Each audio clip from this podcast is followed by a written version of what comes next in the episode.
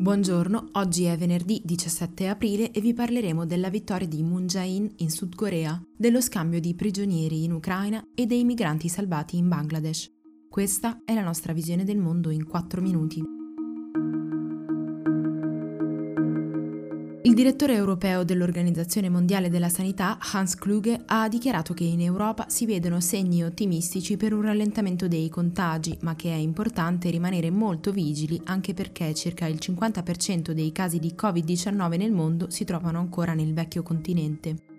Intanto, proprio grazie alla buona gestione dell'emergenza nel paese, il presidente sudcoreano Moon Jae-in ha vinto le elezioni, conquistando, insieme all'alleato, il partito piattaforma, la più grande maggioranza di governo da quando la Corea del Sud è diventata un sistema democratico nel 1987.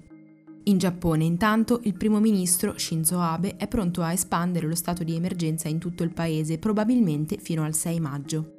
Negli Stati Uniti, che restano il paese più colpito dalla pandemia, con oltre 600.000 casi e 30.000 vittime, il presidente Trump ha dichiarato di vedere segni incoraggianti, tanto da poter pensare a una riapertura delle attività nei singoli stati. In Francia Amazon ha deciso di chiudere temporaneamente tutti e sei i suoi centri di distribuzione dopo che un tribunale ha stabilito che l'azienda non dava sufficienti strumenti di protezione ai propri lavoratori per proteggersi contro il coronavirus. Per agire contro la malattia, il presidente francese Emmanuel Macron ieri ha annunciato l'intenzione di testare un nuovo farmaco controverso, già elogiato da leader populisti come Trump e Bolsonaro, ma visto con forte scetticismo dalla comunità scientifica.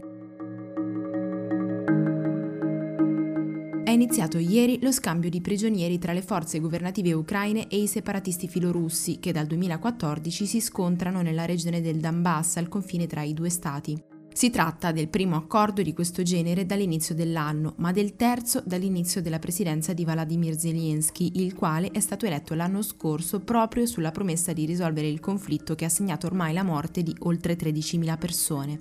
Il 9 dicembre scorso il leader ucraino e l'omologo russo Vladimir Putin si sono incontrati in Francia, facendo sperare in una possibilità di disgelo, il quale però sembra ancora molto lontano.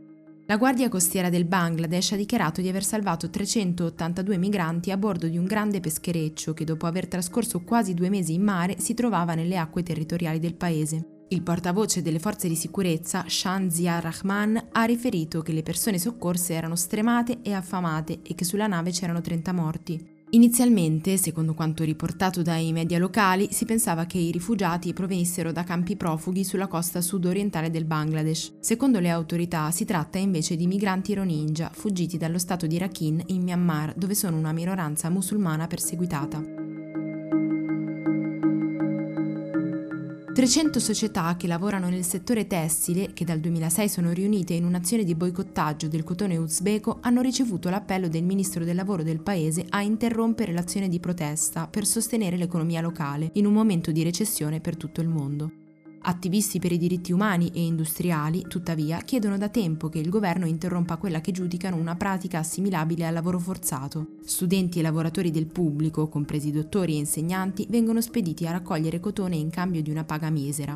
Secondo l'Organizzazione Mondiale del Lavoro, nel 2019 oltre 100.000 uzbeki sono stati costretti a lavorare nelle piantagioni, nonostante l'attuale presidente Shafkat Mirziyoyev si stia spendendo per interrompere questa pratica. Per oggi è tutto, da Antonella Serrecchia da Rosa Oliassi, a domani.